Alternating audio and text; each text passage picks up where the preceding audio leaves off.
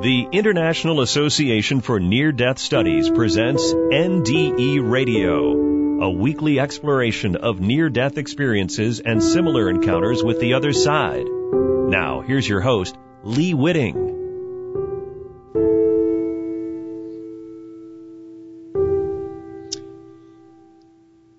How would you feel if you had verifiable proof of supernatural abilities gained from three NDEs and yet Few mainstream scientists were willing to study the facts. What can NDEers do to provoke scientific studies of the psychic gifts NDEs can provide? Welcome to NDE Radio, brought to you by IANDS, the International Association for Near-Death Studies. I'm your host, Lee Witting. Our guest today is supposed to be Cheryl Lee Black, who has had three powerful near-death experiences at key times in her life. But uh, we're having some problems reaching her, and so I thought I might just generally talk about some of the problems that she has encountered in um, in her dealings with trying to get research done on uh, on the experiences that she's had. Now, to find out more about what her experiences have been, you can go to uh, two previous interviews that we did with her. One is January 27th of this year, and the following uh, Monday, uh, we we talked to her on February 3rd. She has had uh, three incredible experiences, and uh, the gifts that she's received from these experiences are quite remarkable. She's had uh, uh, psychokinetic abilities and um, gifts of prophecy. Not not that she can prophesy at will, but she brought back memories of things that she had seen on the other side that uh, have proven to be true. How do we get people who are uh, mainstream scientists, people who are interested in, in, studying consciousness, to examine these these these situations and uh, and, come up with some um, some idea of what's actually going on? It's really it's really been a problem because it's considered to be such a a weird uh, spiritual topic, and and as you know, science doesn't like to mess with anything that that, that uh, evokes religious beliefs. So uh, it's been a real problem, and uh, I am hoping that uh, we can get Cheryl Lee on the phone to talk about this. But if we can't do it this time, uh, we'll get her on a future show.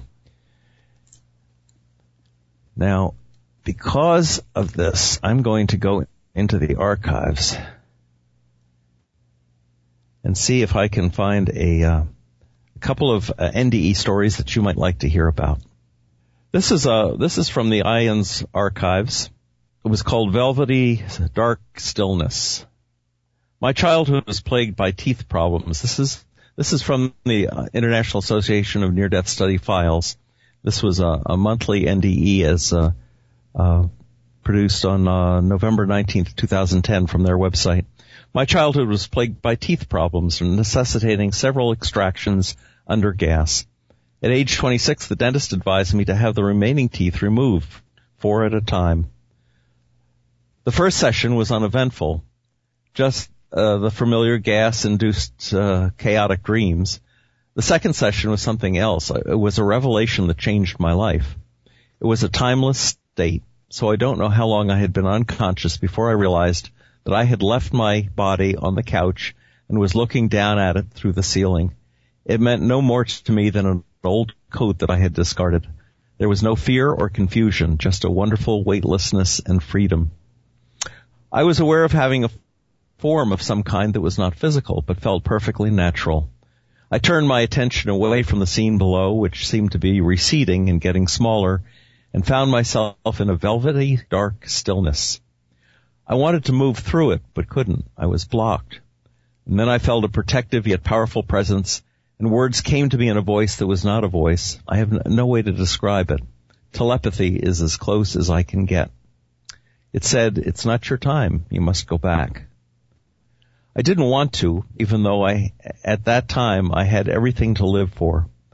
I was newly engaged, buying a house, and my career was taking off. I began asking questions about life, death, heaven, and the universe, such things that I had never given a moment's thought to before. I was not at all religious.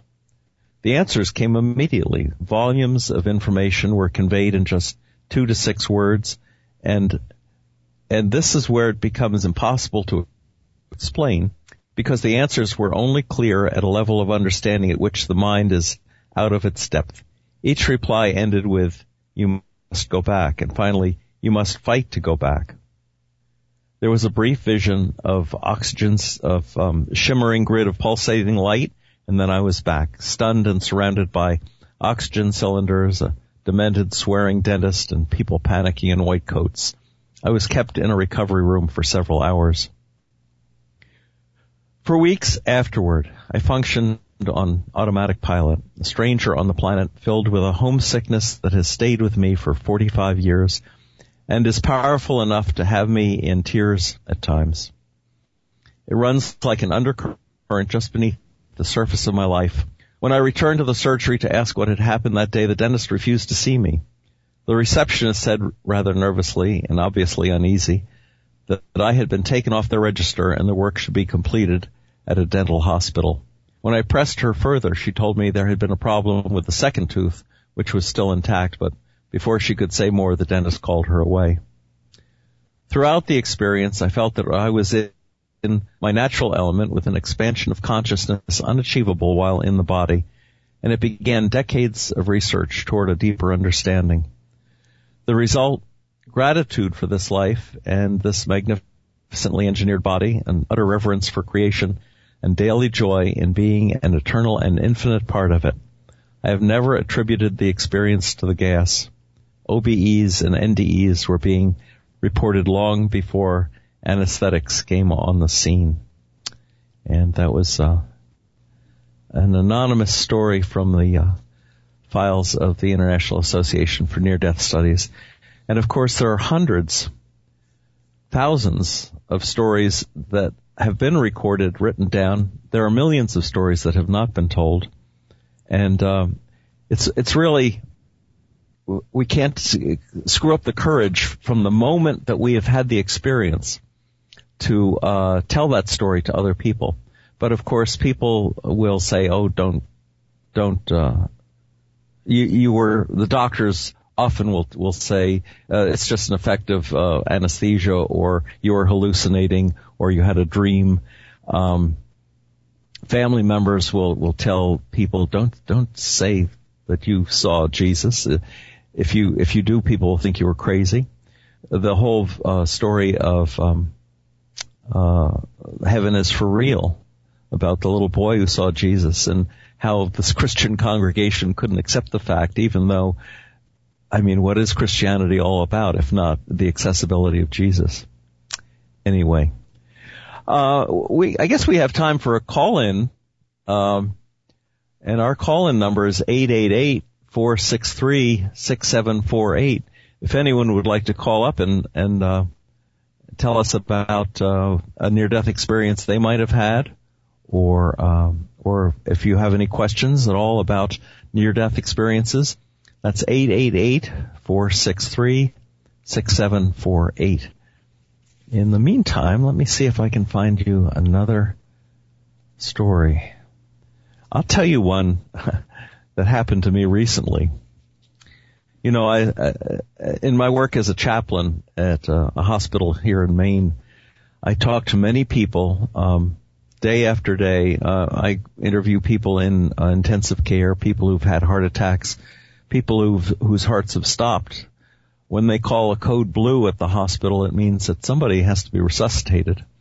And uh, uh, I often wind up in my role as chaplain talking to them about it. And uh, one of the things, of course, I have to ask them is, do you remember anything from the time when your heart stopped? And this, here's a, a story that I was told just a couple of weeks ago that really touched me. There was this, uh, fellow who had flatlined just before he hit the ground. He said he was able, he was able to dial 911 and, uh, so fortunately the ambulance was, uh, nearby and that was a, that was a godsend for him, of course. But, um, anyway, uh, he said he told me that uh, as his soul left his body, he saw this little dog waiting there, just, just, and it was the dog that he had lost three months before and loved dearly. In fact, he'd called him his, his little, called the dog his little girl because, uh, and I, at first I thought he was talking about his daughter. No, it was this little, this little dog. And he said, as my soul was leaving my body, I could reach out and almost picked her up. And then, uh, they hit me with the paddles. We have uh, we have a lot of uh, problems in the NDE world because we cannot get people to talk enough about their experiences. Do you realize if we had 15 million people, well, that's the estimate that uh, a Gallup poll gave us back in the 90s of the number of Americans who've had near-death experiences. If we could get everybody to talk about their experiences, we would be the whole nature of our understanding of this world and the next could be changed. It's just phenomenal to me that uh, it's the reticence, it's the embarrassment, it's the shyness, it's the vulnerability of the people who've had these experiences that keeps them from sharing something that is such a God-given gift that we have to we have to be able to talk about these things. Um, there's a passage in the Bible, and I don't have it in front of me, so I can't give you the citation, but God said, there, a time is coming, says the Lord, when I will write my law on their hearts, and they will be my people, and I will be their God, and to paraphrase, no longer will anyone have to tell anyone else uh, what God is about. The laws of the church, the rules and the regulations in order to get to heaven, the um, all of the things that um, organized religion has laid on us will be will be a thing of the past if we realize that we have a, a, an immediate access to the mystical, and we do have an immediate access to the mystical. Um, and these NDEs and out of body experiences prove it. Now, not everybody has to go through an NDE or an OBE in order to understand that. But if enough people were willing to share their experiences, we would be in an entirely different place. Um, one of the things that uh, religion clings to is uh, is this need to um, feel that if you, if you're not a member of this religion, you're not going to heaven. If you're a member of that religion, you're going to hell. If you don't pray in this form or that form, if you don't wear certain clothes, eat certain foods, do this, don't do that, that your that your life is going to be um, limited to um, uh, uh, well, you may be consigned to hell would be the worst scenario. Uh, and so uh, we we we bicker about our, about these things when really the message that uh, the near death experiencer comes back with is when we die, if we've been if we have a good heart, we are going to see God. We're going to see the light. We're going to see an ocean of love pour down on us. That's not to say that there isn't evil in the world, but it is to say that no matter what religion you believe in, no matter what uh, or don't believe in, no matter what your uh, calling, what your aspirations, if you have a good heart, um, the Pope Pope Francis said uh, back in May, I believe, that even atheists, if they have a good heart, he'll see them on the other side. Where does that come from? Where does that understanding come from? It comes from uh, I think he's got an understanding that uh, that religion is not the final answer. That religion is only a step in the process toward the mystical experience. Uh, churches are very wary, very shy of mystical experience. Take, for instance, um, the the movie Heaven is for Real. How that congregation reacted so violently to the notion that on his own a little boy could see Jesus we have to understand that um, we have to understand that uh, these things are above and beyond uh, the re- the religious orders of the day.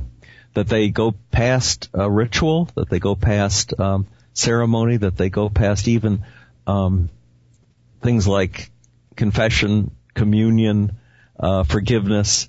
They are gifts freely given and uh, even as uh, David, for instance, was was a was chosen by God, uh, even though he was a sinner, even though he had uh, uh, murdered and uh, seduced and done some terrible things.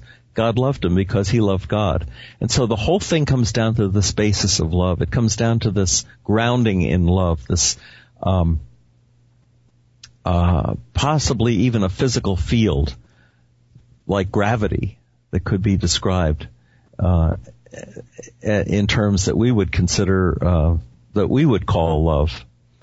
I'll tell you two uh, two experiences I've had as a as a chaplain.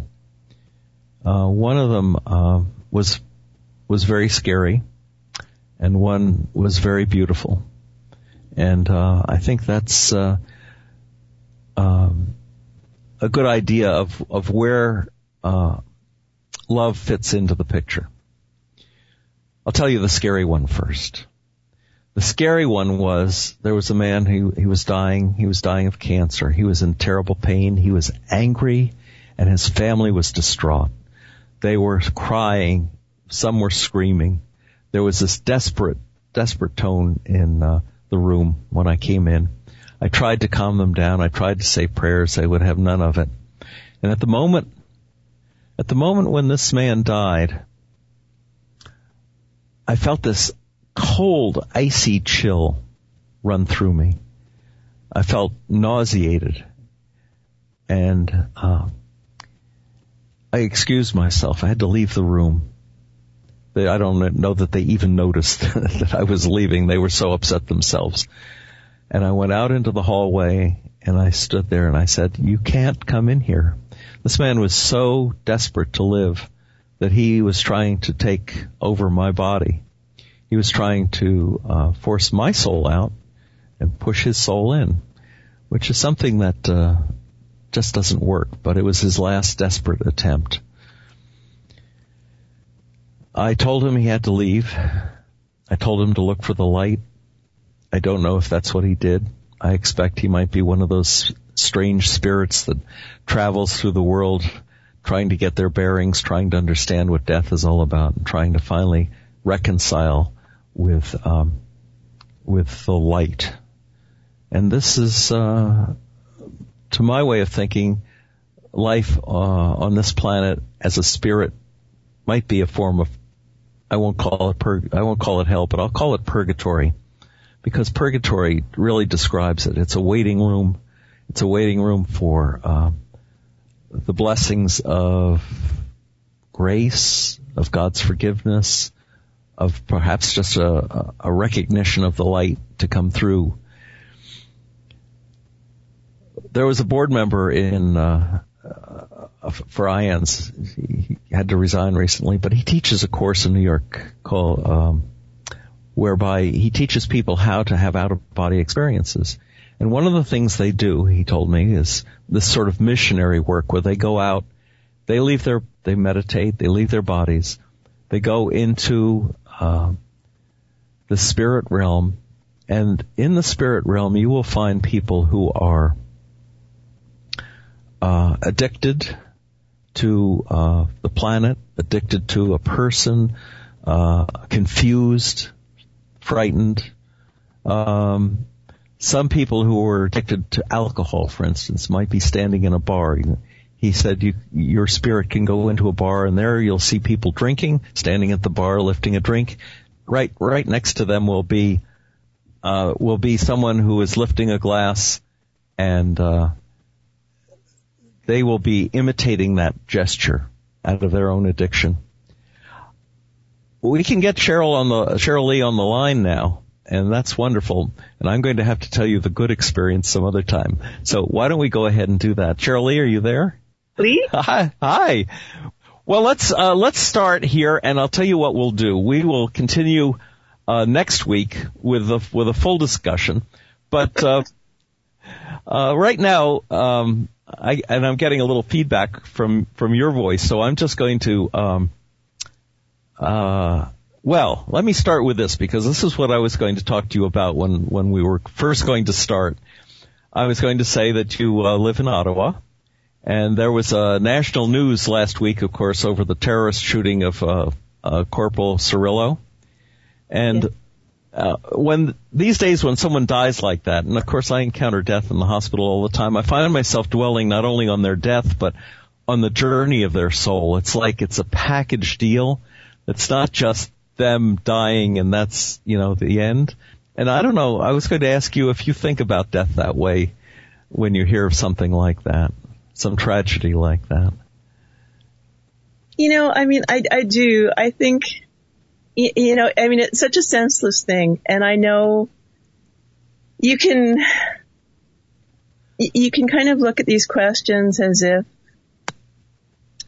you know, you know, there's this higher meaning that we just don't understand while we're here. But on the other hand, there were things that were done when he died. I mean, I mean, I'm so proud to be a Canadian in many ways because when Corporal Cirillo was shot, people ran to his aid despite the fact that there was a gunman walking around Parliament Hill.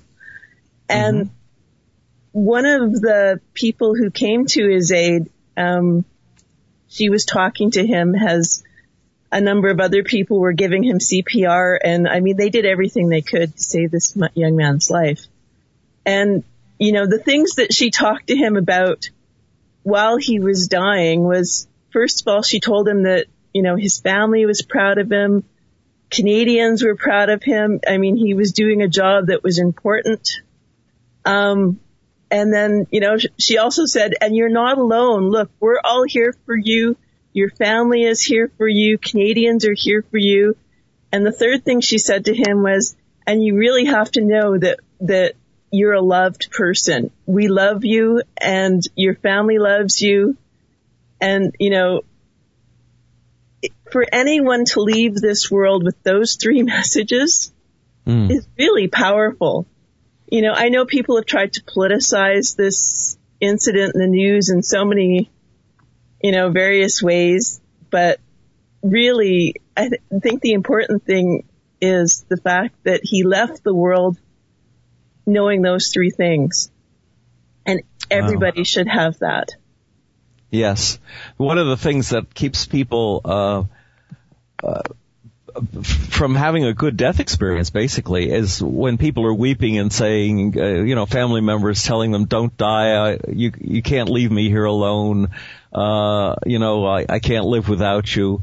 All of these things just, uh, are so heartbreaking to someone who's who's really ready to die, and it keeps them, it holds them back.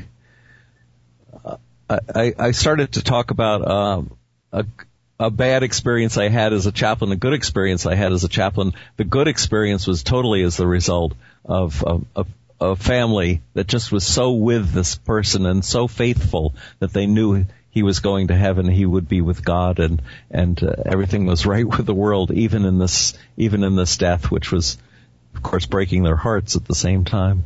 Yeah, I know. Um, a friend of mine passed away of uh, breast cancer a number of years ago, and she was one of the first people I ever talked to about my near-death experience before I even actually knew it had a name.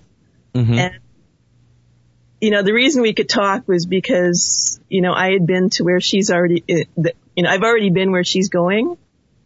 Yes. And so, you know, you know, she said that it was nice that she could talk in a happy way about the fact that she was going to die. And I mean, she, she was sad to leave her family. She was, you know, 42 years old and she had her first grandchild already. And it was like she crammed an awful lot of life into the years she had here. Wow. I, you know, she was the first one of us to get married and, you know, first, first one to kiss a boy. You know, she did everything way before I was ready to do those things. Mm-hmm. And, you know, she was a grandma when she died and she kind of, she said she kind of bartered with the universe that she wanted to stick around until she made sure the situation with her teenage daughter and her grandson were, were sorted out to the point where she felt comfortable leaving. But she said that it was so frustrating for her because her family couldn't even acknowledge that she was going to die and she knew she was going to die. I mean, the doctors knew she was going to die. I mean, all, all they were doing at that point was treating the pain issues, um, that she was experiencing. They really couldn't do anything to treat the cancer. And it was so nice for her just to kind of talk about her experiences. I mean, she was seeing her father who had deceased. Um, she was having all these experiences that were really wonderful to her. Like, you know, as she got closer to that point, she had a real sense of what, you know, there were good things to come. And she couldn't really talk about that with her family. So, you know, it was, it was nice for me because that was the first person I was ever able to talk to uh, that I could say, nice things because you know when I talk about my near death experiences, people always focus on the fact that you know I was in a car accident and almost died and I was injured horribly, and they look at all those things. When I think of it, all I think about was that it was this wonderful experience.